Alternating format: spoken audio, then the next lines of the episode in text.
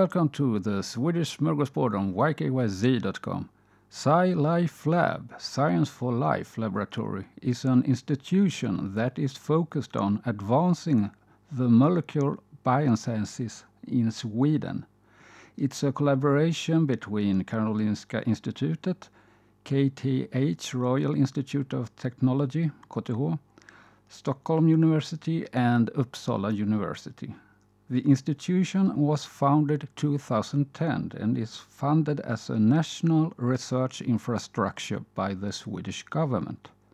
SciLifeLab has recently participated producing a promising test for the COVID-19 virus.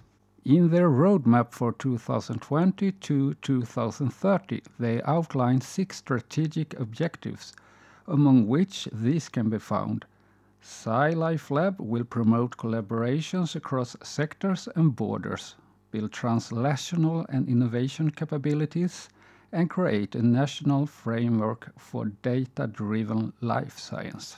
That was all for this episode. Continue the conversation on ykyz.com or send me an email to thatbeardedswede at gmail.com.